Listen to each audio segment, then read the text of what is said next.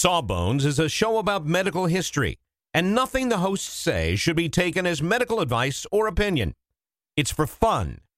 Can't you just have fun for an hour and not try to diagnose your mystery boil? We think you've earned it. Just sit back, relax, and enjoy a moment of distraction from that weird growth. You're worth it. All right.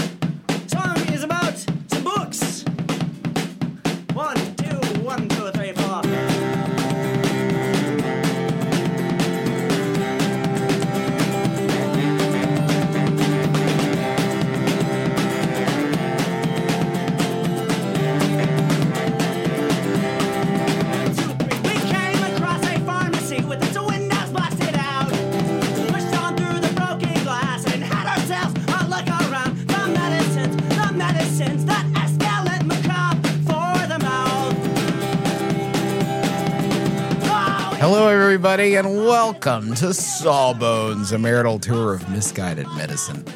I'm your co-host, Justin McElroy. And I'm Sydnee McElroy. Do you think I like the alliteration, but do you think saying that it's that we're married in the tagline adds anything to the pitch? I don't know if it adds to the tagline, right? Are you more inclined to listen to it because it's like marital? I um I think it draws attention to like what's fun about our dynamic maybe Maybe that we're married. some. I I worry know. some people might read it as a martial tour of misguided medicine. I have had people like- say that. I have It's heard- like a militaristic sort of. I have been introduced at things as the host of a martial tour of Misguided and then I have to be like ha ha ha Uh-huh. mar- Actually, marital, marital, ha ha ha, ha. Um, Um because I don't want to correct. It's ne- like it's never a cool look to correct someone. But it, it, it is not. It has nothing to do with martial anything. So I, I don't want to get that yeah. Uh, confused. Hey, listen, it is a uh, maybe you'd guess by the looseness of our intro here, but we're having fun this week with another one of our medical Q and A's. Always one of my favorite kinds of episodes that It- we do. These are the fun medical questions. I have been answering not fun medical questions all morning. Is that interesting? Can I give a peek Yeah, into what please, I'm doing? Is that I don't know if this is. uh, Justin says it's interesting. Maybe it's not. I am. I think uh, everything you say is interesting, sweetheart. I'm a board certified family physician. Here she goes. Which means- okay, humble brag. No, I, I'm just. I am clarifying because if you're not ensconced in the world of having to maintain certification, She does this everywhere. I'm You- a board certified family physician, and I would like two chicken nugget happy meals, please. I don't do that. I don't do that. And I'm pretty good about not putting MD after I sign something that isn't an official doctor document. never. I would never say my name again that it didn't have doctor before it. MD I would be on no. Do you know how embarrassing it is to like sign or like get a receipt or something and sign it with an MD and then just look like the worst person? Like you look like such a like, oh, am I am I impressed now? That you signed your Applebee's receipt with an MD. Like, why did you feel the need to tell me that? Like, it's such a ugh move, and it's totally anyway. I don't Anyway, usually You're a board the certified point family is, I just thought it would be interesting for people to know. In order to maintain board certification, you have to do a bunch of stuff, and you also have to pay a bunch of money. That's a whole other conversation. Yeah. You got to do a bunch of stuff to prove that you still can be a board certified whatever kind of doctor. And I have to do. You either have the option of taking a big giant test once every ten years on all of your field, which as a family doctor is kind of intimidating because most of us don't continue to do all the things that family medicine can do for our entire career. Some people do. But like I don't deliver babies anymore. I used to, but I don't now. So that part of my medical knowledge is rustier than like I'm really good at acute management of wounds. I'm really good at substance use disorder management. I'm really good at there's a lot of other things I'm great at now because that's what I do Yeah. all the time. Yeah. Anyway, I opted to do this thing where I take 25 questions every three months for four years. Mm-hmm. Yeah. Which I thought sounded the, better. uh, the ever going test, the ongoing forever test. It's a forever test, and uh, it sounds like not a big deal, but then it's just in your mind all the time that you either have to do the questions or like I just finished them this morning, and I'll be thinking about finishing the next twenty five for the next three months. Um, and it's also open book, but timed. I think that it feels worse to miss an open book question. Mm. I think there's something about that that makes you feel like, oh, you could have used any book and you didn't get the right one. you had access to all the world's information. I'm doing fine so far. I'm gonna, I mean, knock on wood, I'm gonna can maintain my certification. I feel like everything will go okay. I'm just sharing that this is what you have to do to maintain board certification, and it's a giant pain and very stressful, but it ensures you that your doctors are always studying and learning. I don't know. There's a peek behind the Yeah. But we're going to be asking you easier questions today. Squid. yes. These these and won't be timed, right? Yes, You're not gonna have a these five will not be minutes. ti- well, except in the sense of the listener interest is always a timer that we're working against. they could at any point switch to any of the countless other uh, forms of entertainment. So we got to keep it peppy. All right, keep what is it? Keep, Keep it something peppy, Something something, snappy. Okay, I got something for you. I quit. I quit. Okay, we're gonna have to stop. I that. quit, Mr. White. Okay. Weird medical questions. Here we go. Hi, Justin and Sydnee. Why do we this is that is a pitfall for Sydnee and I. If if something is ever close to a quote from That Thing You Do. somebody t- starts talking about a really nice van or anything like that. Anything from the room. Anything from the room. Uh, rent is probably the worst. Oh yeah. Anytime we start talking about New York City, it's center of the universe. Okay, anyway. Okay, you can't say the next line. Uh, why do we want to rub our eyes when we're tired, and why does it feel so good? That's from Zia. Uh, you know, I didn't know. I, I I also have observed this phenomenon. I don't. They never taught us in medical school why people do that. So I actually had to look this up to figure out like why do we do that? Can I take a guess? Yeah. Okay. Uh, when you're getting tired and you're sleepy, your eyes are wetter because that helps to hold your eyes closed. And so when you rub them, you're helping to get the waterworks going up there and uh, help to keep your eyes closed. That's what I think. That's okay. You're sort of like you're in the right area. Don't patronize me. Just go ahead. And no, but like seriously, you're in the right area, but it's kind of backwards. Actually, and I didn't know this was true. When you are trying to stay awake, when you're actively fighting that fatigue, you blink less. Oh. Your eyes get drier. It is thought that rubbing your eyes like that is an attempt to stimulate those lacrimal gl- glands, your tear Oh. To so stimulate wet so you can stay awake longer. Uh, Well, to not to stay awake longer, but to soothe your eyes. That's why it feels good because your eyes are getting dry and that's uncomfortable. So when you rub them, you stimulate that moisture, you moisten your eyeballs. Okay. and they feel better. So that's why it is. Must have been so satisfying to you to find such a concrete answer to this question. It was. I mean, it was a really cool answer. I also I didn't know that we blink less when we're tired. I didn't know that, but apparently that's part of your like subconscious trying to stay awake. You're like resisting blinking because you might blink so hard you fall asleep. I've gotten so bad at it anymore. Like I used to be able to stay awake pretty well. I'll just be like literally telling my body like do not fall asleep. Keep watching this movie. I know you started it too late, but stay awake. And whoo, it's just nothing doing. I'll just realize that I just missed some. And can I tell you a scary movie about aliens where there is like one line of dialogue in the entire movie? That is not the Oh, choice yeah. when you're trying to stay away. It was rough. Hey, um, It was not a bad movie, but still. Longtime listeners, first time callers here with some questions. We have a normal one and a weird one. Here's the normal one Do mineral salt deodorants work? If they do, how? Is aluminum in deodorant bad for you? So I, I wanted to focus on first of all, I didn't I was I'm not really familiar with mineral salt. I had to look up these mineral salt deodorants and there's like basically they're what they're saying is these don't have chemicals in them. They're na- they're all natural and so they're supposed to be better for you.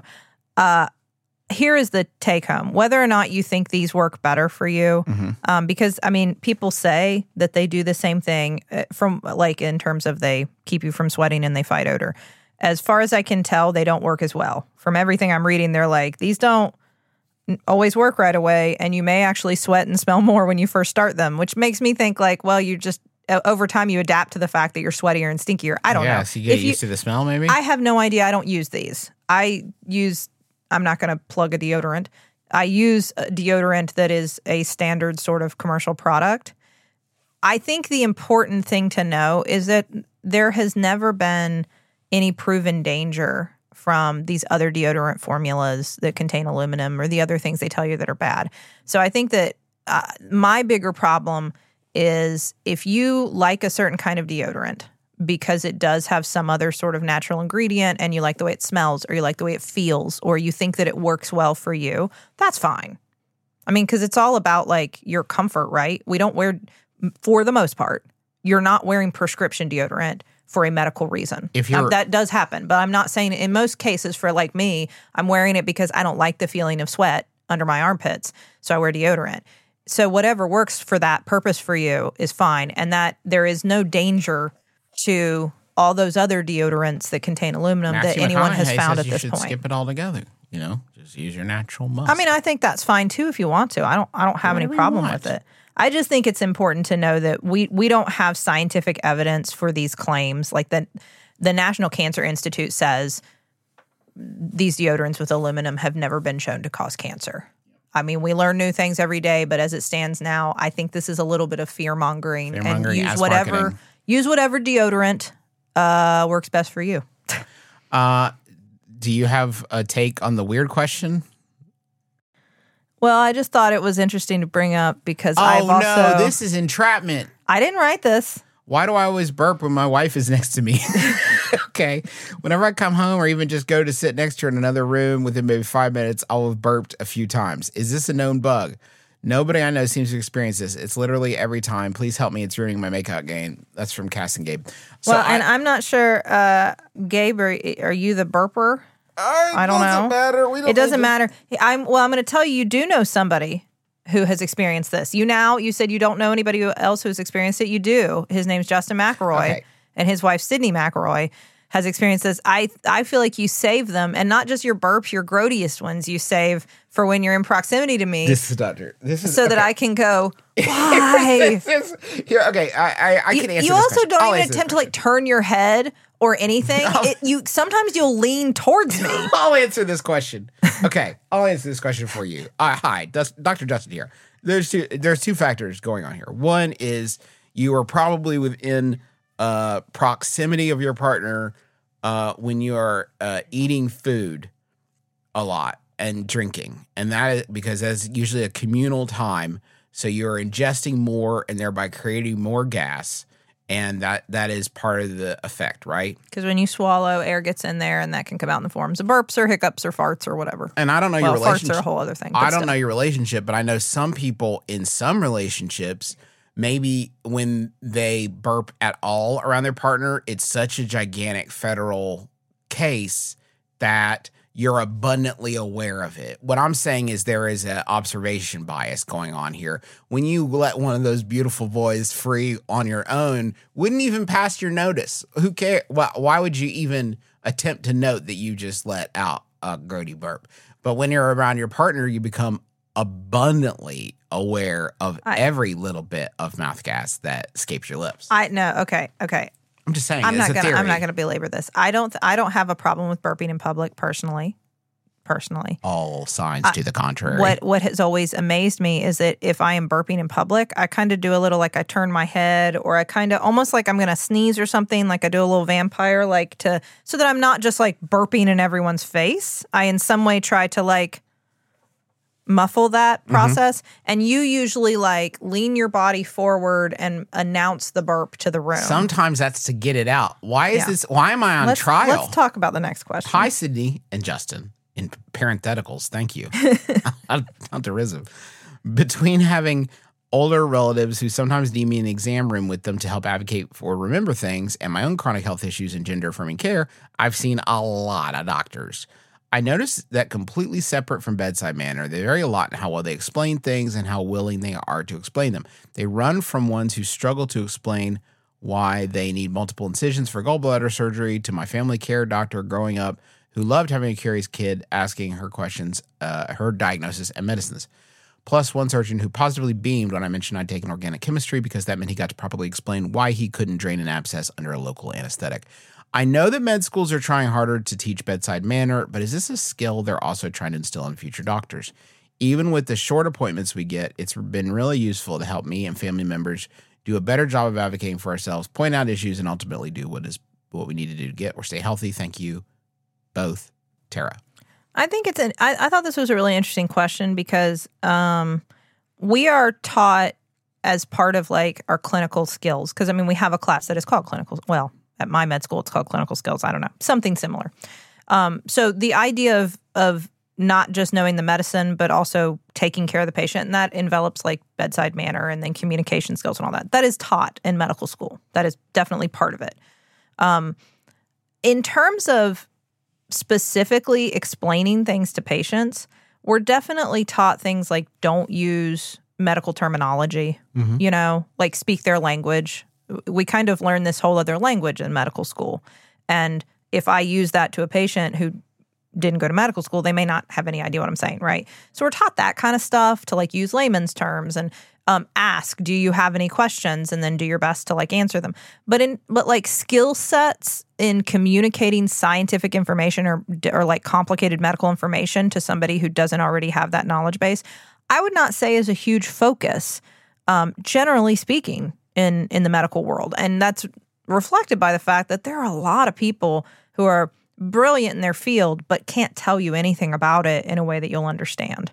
Um, and I think that's a science problem in general, right? Like not just medicine; it's all of science where we have this issue. So I- would say the other part of it is probably it depends on where you trained and culturally what that area is like. Yeah. In some areas, you'll find a lot more what we call paternalism in medicine, meaning that your physician may be a lot less likely to explain things to you and more likely to just say, here's what it is, trust me, this is what you need to do. And might tell you some things to look out for. But they don't really get into specifics because, like, it's, they're being paternalistic. And there are some patients who want that. I've had patients before who are like, "Don't I don't need to know all that. Just tell me what to do." Right. Um, like me at the mechanic. I would say that we are yes, I would say that we're moving in a direction where where we're urged not to do that. And that certainly I was trained that way. Don't just say do this because I'm telling you you need to do it. Explain to them why it matters. Explain like form an alliance with your patient so that you are in this together and working together on this issue. And the only way to do that is with shared knowledge. But I mean, you're going to find it different from place to place and and I don't know. I think science communication in general could be more of an area of focus in all the sciences, right? Uh, I I absolutely think so. Um, this question is inspired. Though they're also working in a broken system that doesn't incentivize them spending an extra second with you when they could be in another patient's room I- making more money. I could get uh, well, I could get into that too. Like if I spend making more, more, than, money for the hospital, not like for personal. not not in the work some I cases, do. but I don't get paid for the work I do outpatient now, so it, I, I don't have this restriction now. But previously, um, if I spent more than 15 min- minutes with my patient explaining things, I'm losing money for the practice, which is not a concern to me personally. right. But I could end up reprimanded, fired, whatever. I'm not saying this about my old practice, just generally speaking. Mm-hmm.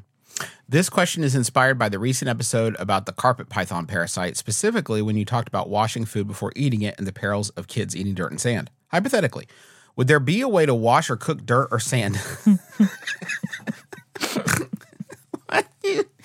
would, there, would there be a way to wash or cook dirt or sand that would kill potential parasites and make it more safe if ingested? I suppose this is more of a cooking question. but I figured I'd ask. This is from Faith. Faith wants to know if you can cook dirt enough to make it clean. So, I- I mean, yeah, like you can't, you could if you. you I- I- can this milk is really with like nipples, this is really like a food handler's question, Justin. Like you could feel this. Like if you if you theorize that chicken or fish or pork or whatever sort of thing that we cook intentionally to kill any other sort of microorganisms that are in there, including parasites, right? Like very specifically, there are cooking recommendations for fish yeah. because fish are known to have parasites, Yes. other things too. But you know, um, so there's very specific temperature guidelines, Yeah. both on the high end of the spectrum, like that you know you can get them hot enough to kill all the parasites, and you could freeze them Mm-hmm. Yeah. that will kill most known parasites. So yeah, you could do that with sand or dirt. I don't know why you couldn't like boil sand Yeah. or bake. I don't think you could boil sand with it not being a liquid, but I do understand what you're Well, saying. Well, put it in water and then boil it. Yeah, that's mud though. Yeah, well, then you'd have to you'd have to dry, dry it. it out. So you then you then you put it in a food But dehydrator, open air.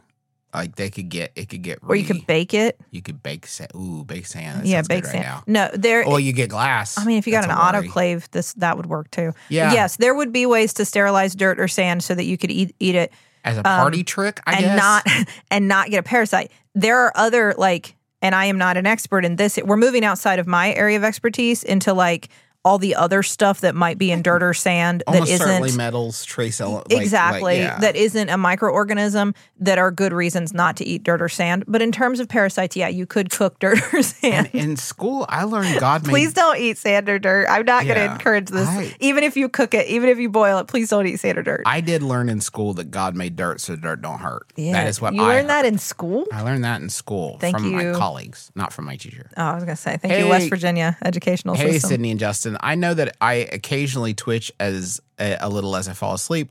My wife twitches a lot as she's falling asleep. Usually, it's just a small finger or arm twitches. Why does this happen? Is it some evolutionary relic?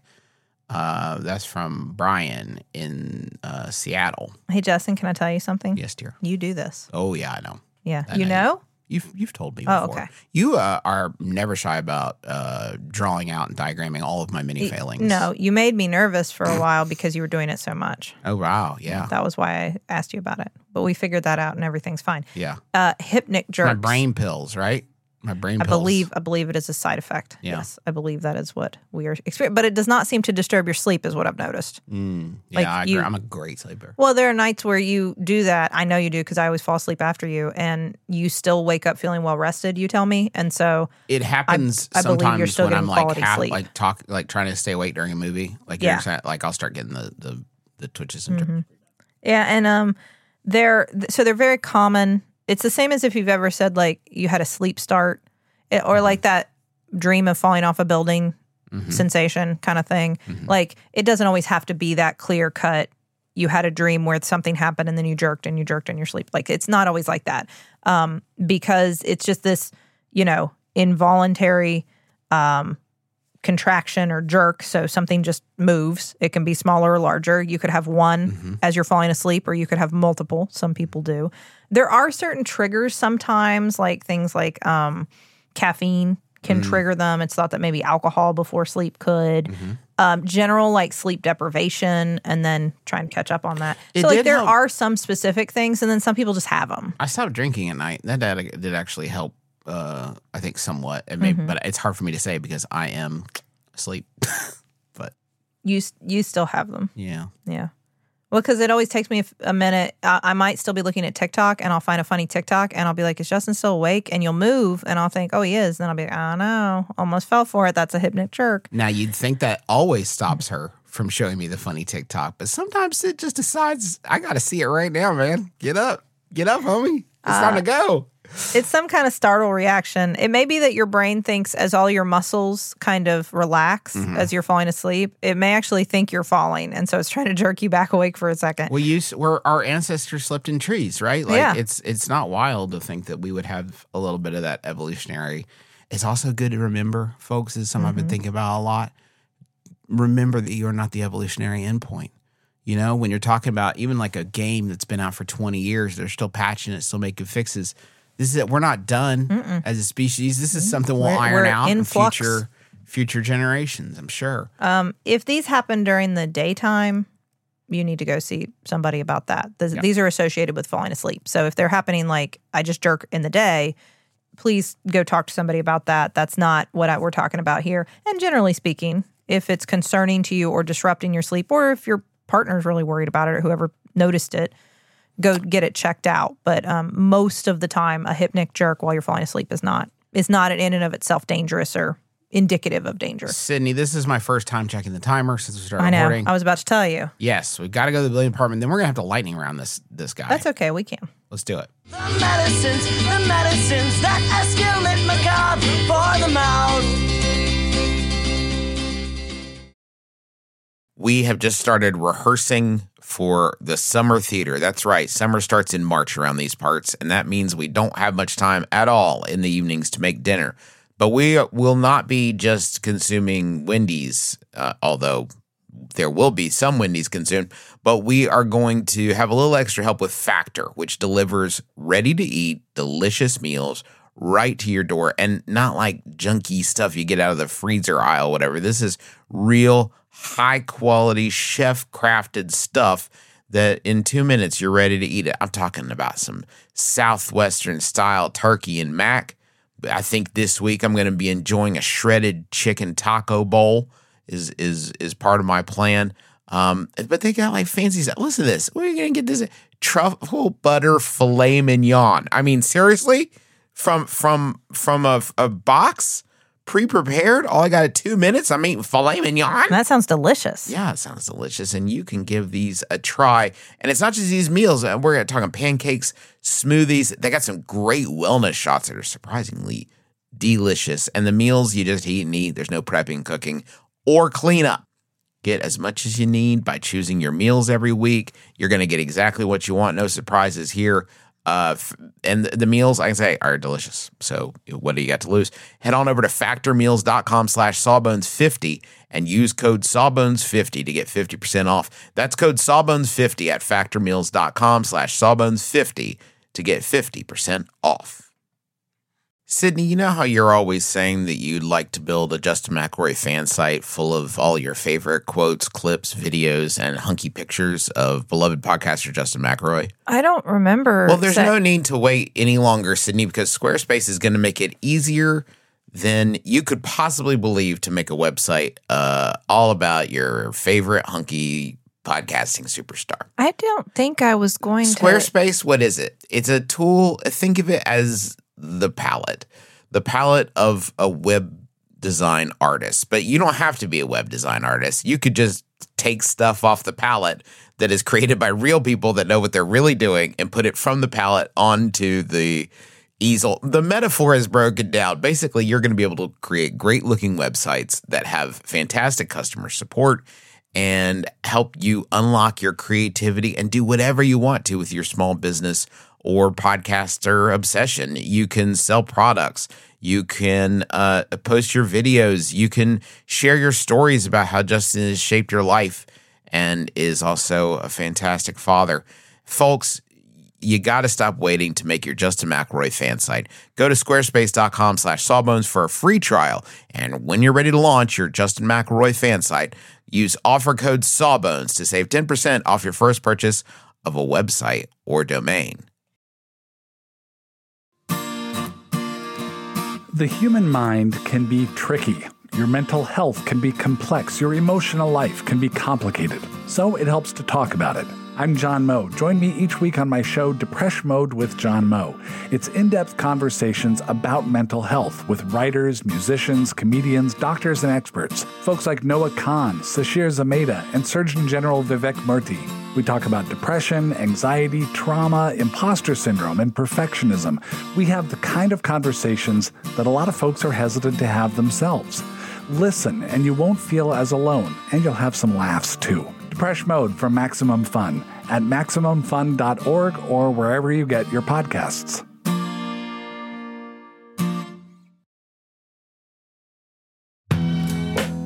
Hey, this is KT Wigman, Operations Specialist. I'm here with Christian Duenas, producer, and we're both worker owners here at Maximum Fun.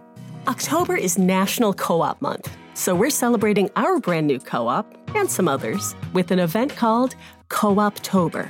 We've got special events all month long, starting with a live Q&A on YouTube where Max Fun worker owners will answer your questions on Friday, October 6th, and much more to come.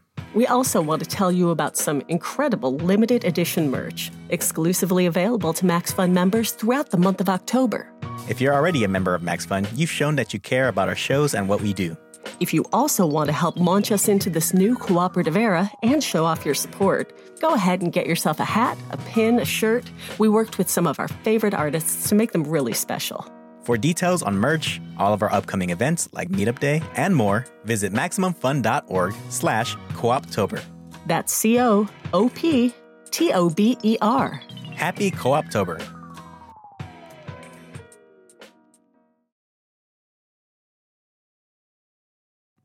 Hey, Dr. Sydnee, I got one. Why does my voice get deeper in the morning? What about the same thing when I'm sick? Also, it's gotten deeper as I've aged? What's the deal? Love, Paul. Do you know? Well, Specifically, morning voice, I thought was an interesting question. morning voice, I would guess. Uh, I'd guess a lack of hydration, if I had to guess. I know performers, when they want to be at their best voice, drink a lot of water, honey tea, whatever. That's the main thought. You, your vocal cords, those two pieces of tissue, have been still, and then air has been passing over them for some number of hours, however long you slept. Um, and so you need to lubricate them and work them out.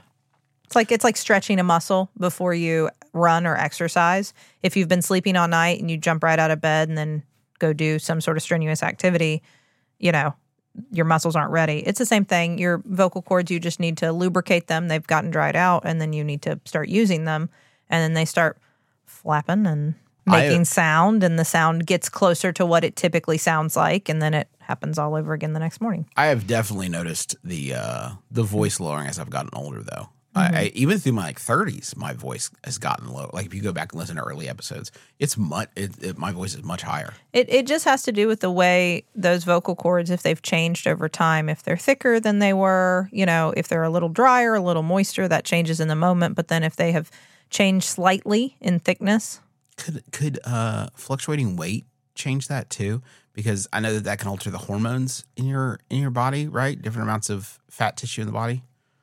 Uh, I mean, it's not fat tissue, but it's an interesting question. I we Oh, we know you. that, but I mean, yes, I mean, hormonal levels definitely affect. We know that because we can see with hormone administration. Sure. we can see voice change in you know pitch and so definitely hormones can affect it as we age um not necessarily but like weight loss in the sense of do they get bigger or smaller not no you know what i'm saying not that but like yes yes hormonal shifts whether due to weight or age or you're taking hormones or whatever definitely affect the vocal cords Sickness is probably inflammation, right? Is Yeah. creating thicker vocal cords, lower sound. Exactly. Or if they're like a little bit um inflamed, if they're like, uh, you said inflammation, but like if they're holding on to fluid would be the other thing. So we talked about dried out, but like if they're a little bit swollen, that's that would be a good word for it. Then that would change the the tone too. After being on the antidepressant Venlafaxine. Oh, thank you. Uh, that's Effexor. For about 20 years, I weaned myself in medical supervision off of it. It took over a month to do it, and during the process, I experienced gaze evoked tinnitus. It is freaky. What causes it and what is going on? That's from Mark. I've never heard of that before. I had never either. Really? Yes, this is a pretty rare form. So have you, you you've experienced tinnitus before? Yes. I said See, tinnitus, didn't I? Either way, Tinnitus. whatever you want to call it. When what and can you describe what that is? A ringing of the ears. Yeah, and sometimes people experience it as a buzzing or humming, but like It can be. It's. It doesn't sound that serious. It can be really bad for some people. Mm-hmm. It the, can- the former, uh, the former chief of Texas Roadhouse killed himself because his uh, tinnitus was so bad. oh my gosh, This is a true story about the former head of Texas Roadhouse. I didn't know that. I didn't know that. True. So it is. It can be in terms of quality of life, even if it doesn't. Once you've had it evaluated, even if it doesn't mean there's anything like, um, you know, fatal or serious or terminal associated with the symptom, eh, your quality of life can be greatly impacted by it. Um, specifically, gaze evoked tinnitus is when you move your eyes in different directions and it changes the uh, how loud Whoa, the sound is. that would be wild. Yeah, so like specifically, like you look off to the periphery and the sound gets louder. yeah. I bet that's pretty wild for like a day before the novelty wears off and it's just the pits. He, yeah, here was here was what was interesting as I was looking into this. It I couldn't find a lot of reports of it being associated with um, antidepressant discontinuation syndrome. The reason I say that specifically is that you don't withdraw from a lot of these medicines in what in the way that we think about withdrawal, right? Like there aren't um, it's not dangerous for the most part. I'm, I'm making generalizations. So we don't call it a withdrawal syndrome, but we do call it a discontinuation syndrome because we know that when you stop these medicines, you can definitely experience some physical and emotional, mental, psychological sensations that are unpleasant or uncomfortable, um, but they are transient. They do go away uh, once it's completely out of your system. Tinnitus was listed as both a side effect of a lot of these medications and part of the discontinuation syndrome. Gaze evoked tinnitus was not that I could find. Um, so certainly that can happen, but this must be a rarer side effect. And generally, this kind of tinnitus is pretty rare and usually only associated with a patient who has had a specific kind of tumor removed. So it's not with the tumor itself. There's a specific tumor you can get called an acoustic neuroma or a schwannoma. You were they looked at you for that when you first experienced tinnitus to make sure you didn't have it.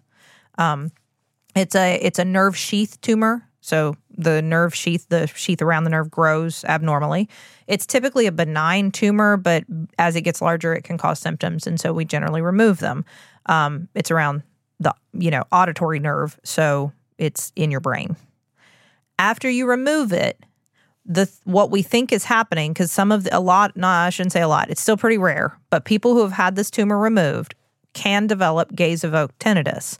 And the thought is that it has to do with as those pathways regrow after surgery as your as your brain is forming these new little tracks and, and connections uh, there is this cross between movement and like vis- not not necessarily movement but like your visual area and your auditory area like the nerves get rewired in the wrong way so that they connect the two so that when you look in a different direction you hear something. That's wild. so it's like a yes things that normally don't connect become connected. So that's usually what it's associated with. So that's what it is. Um, this is a question from Austin, and it's basically Austin was trying to find out on the internet how far to space out ibuprofen and acetaminophen, and got a very wide range of answers. And basically, uh, a lot of folks rarely have the time and resources to call a nurse line or ask a doctor. So, what does Doctor Google feel so dodgy for basic health information? Thank you, Austin. Uh, and Austin also want to know if there are specific websites I trust or Yeah. how do I search for stuff. Um, okay, this is tough to give like general recommendations for because there's you're going to get as many bad answers to any medical question as you will good answers on the internet. Generally speaking, if they're being put out by a medical facility, if you're looking at information about something from Cleveland Clinic or from Mayo or Mayo Clinic know, has a lot of these. They have a lot of these. Like they they- Patient they, information. pop up a lot. Yes, they do. If you're looking, or if you're looking at CDC recommendations, you know, National Institute of Health recommendations, the U.S. Preventative Service Task Force is what gives all like screening recommendations. If you're looking at these organizations, you're looking at evidence based information that someone has vetted who has medical knowledge and is putting out into the world. So that should be valid information if you're reading from some popular medicine website, blog, newsletter, I I have no idea. 50-50. Could be perfect, could be totally wrong. Could be could be AI generated. That's becoming Mm-hmm. more and more common. Just uh, AI scraping other articles and tossing together something. So I wouldn't I would never trust any of that. If you're listening to other people's anecdotal experience experiences, I'd be very wary of that because an anecdote does not equal evidence. And so it, it may apply to you or it may not, and the person may be well-meaning. Uh, Not all of this is malicious. Yeah, I mean, there's a, there's an aspect of this where a lot of the advice is going to be extremely non-specific because there's a legal Yes. ramification of giving you a specific thing that turns out to be incorrect. That's why we always have the disclaimer at the beginning of the, the our episode, and we have a doctor on the show. you know what I mean? Like Yes. it's no one wants to be in that position of saying like you took me, told me on your website that I could do this, and it hurt me, and now I'm suing you. So We well, we follow evidence that is based on generalized, you know, data that we've gathered from many people, and that we applied then to all of our patients. Um, in the in the clinic room, in the exam room, we're individualizing that treatment plan in the way that works best for that patient. And that is not something that you can answer easily on a website. Um, I would check and see our office, for instance, has a 24 hour on call line where you can talk to one of our doctors if you have a specific question that you're really concerned about and you can't wait until the next day to call who mans that? You ever had to do that? our residents. oh, nice. So I did as a resident, yes. Um, but you might check into that and see if your primary care Would that office has that. And Would- if you don't have a primary care provider, you should. You Would you like to do that? It seems like And that'd be can. kind of a fun gig, just hanging out in a room, answering questions for people.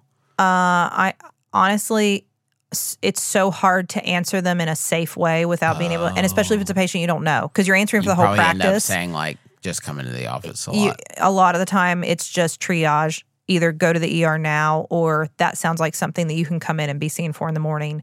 It's really hard to do that effectively. Uh, hey y'all, this has been a weird one for me. Uh, I recently had LASIK done. I've been using a ton of eye drops. The weird thing is, I can often taste them in the back of my mouth after. It kind of tastes like when you have a hard time swallowing an uncoated pill, bitter and chemical. Why can I taste something I'm putting on my eyes? If this is normal, I feel like more people should mention it. Thanks, Hadley. It is normal. You can taste eye drops Why? because of something called your nasolacrimal duct. It is a duct, so a tube, an empty space that runs from the inside corner of your eye. Where that's also where tears can be generated, and Yeah. then there's a tube where they can go back in. Moisture and fluids can go back into this tube and down into your nose. They drain down into the back of your nose, which can then drain down the back of your throat. That's why sometimes if you sneeze bad, it blows out your eye. It's You all ever- connected. you ever had that all- I have not, but oh man, it's bad. it's all connected up there. So yes, if you when you put the drops in, if they drain down that duct, and then especially if you lean your head back, they're going to go right down the back of your throat. You're going to taste them. Okay. So. Hi, Sydnee and Justin. Recently, I was scrolling Facebook and saw an ad for lithium supplements. As someone who works closely with folks who have mental illness diagnoses, I know lithium is a treatment for bipolar and major depression. Upon further investigation, the capsules are uh, sold are one milligram. I tried to do some research, and I'm not a doctor or scientist. I just had a hard time understanding anything I found. I thought, man, I wish Sydnee could explain this to me. So, yeah, my question is: This one of those homeopathic remedies slash vitamins that you don't really need, or is there real benefits to lithium? Um, thank you. And this is a supplement, so I'm guessing not like a prescription. Like you can look it up. Lithium orotate is the form that most supplements were in. Or O R O tate T A T. Um, that oh, is yeah. This yeah. is like yeah, you like, just buy it. like five bucks at Walmart yeah. or something. So that is not the same form of lithium that is prescribed, you know, for usually for bipolar disorder is what we're talking about. Um, this is not the same, like it is a different complex. It's Okay. not lithium carbonate. So it's lithium- lithium orotate. The lithium can be combined with different things to make different salts. And those different forms have been tested since, since we've known about lithium's ability to manage certain things, to specifically bipolar disorder, for a very long time. We, we've you know we've known about lithium's psychoactive components since the 1800s, at least. Um, we have tried lots of different chemical forms of lithium the stuff that you're prescribed is not lithium orotate. Lithium orotate has been studied since at least since the 70s. There was like a renewed interest where they tried to say because of the way this lithium molecule is comprised, we think this would be a better.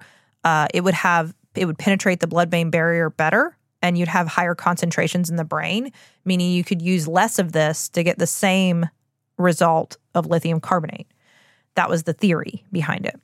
Um, the studies were really inconclusive.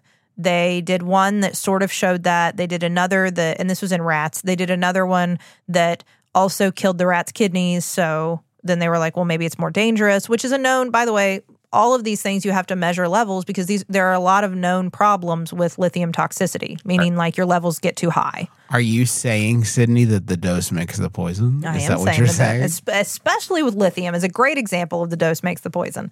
Um, lithium orotate does not have evidence behind it to show that it would be better, that it would be more effective, that using lower doses definitely would have the same effect as other forms of lithium, but with less toxicity because you're losing, using a lower dose. We have no evidence that conclusively supports any of that at that po- this point, which is why it is sold unregulated as a supplement in extremely low doses that are much lower than we would ever think would be active in your body in any way. So, here is what I would say about these supplements. Best case scenario, they're probably doing nothing. Yeah. The bioavailability is in question. So, like, how much of that are you actually absorbing? And is it getting anywhere in your body at all? Are you mm-hmm. basically taking something homeopathic? I mean, there's lithium in there, but like, is it enough to do literally anything? That's the best case scenario. The worst case scenario is you're taking something that is chronically giving you low dose lithium exposure, and we don't know what that's going to do. yeah. Or, as in one case report I read, you take too many and then you do exhibit symptoms of lithium toxicity, which there was someone hospitalized with signs and symptoms of toxic levels of lithium from taking these over the counter lithium supplements. They're being pushed for things like alcohol use disorder and other uh, any any other psychiatric diagnosis but that was the one thing I, I kept seeing it pushed for like this is a great way to quit drinking Yeah. I would I would that makes me very upset. I would stay far away from anything that claims to be better than what we know are evidence-based conventional therapies because again, best case scenario, they just don't work. Worst case scenario, they're harming you and keeping you from accessing treatments that we have evidence that Some work. of these are shady. I'm looking at some. Most of them just say like one milligram, two milligrams. Th- This this one here uh, says a thousand micrograms. Which sounds bigger, doesn't it? It sounds does. real. Wow, If it's you a don't, lot. and- well, and It's a see, they're lot of playing on like That's for one me, milligram. Exactly, and for me, because I took a ton of science classes, I immediately see that.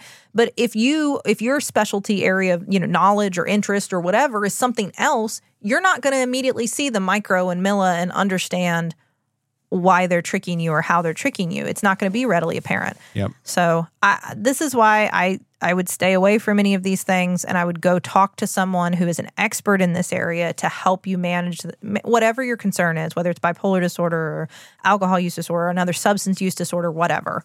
Please go talk to a healthcare professional. Um, don't take these supplements.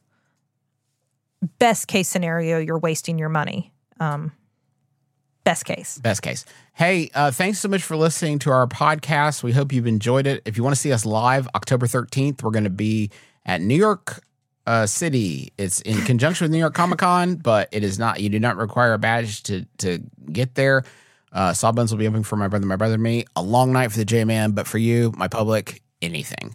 I will also be putting myself through a similar Herculean trial in Philadelphia two nights prior. If you want to come see us uh, with my brother, my brother, and me in Philadelphia, that's October 11th at the Miller Theater, October 13th at the Javits Center, October 12th. There's going to be a New York City Taz show, The Adventure Zone. You can get tickets for all of them at bit.ly forward slash McElroyTour.com. Thanks to the taxpayers for the use of their song medicines as the intro and outro of our program and thanks to you for listening we hope you we answered all your queries satisfactorily um, until next time my name's justin mcelroy. I'm Sydnee McElroy. and as always don't drill a hole in your head. Also i don't know why i said we answered. I mean we all know. Yeah, it was just me.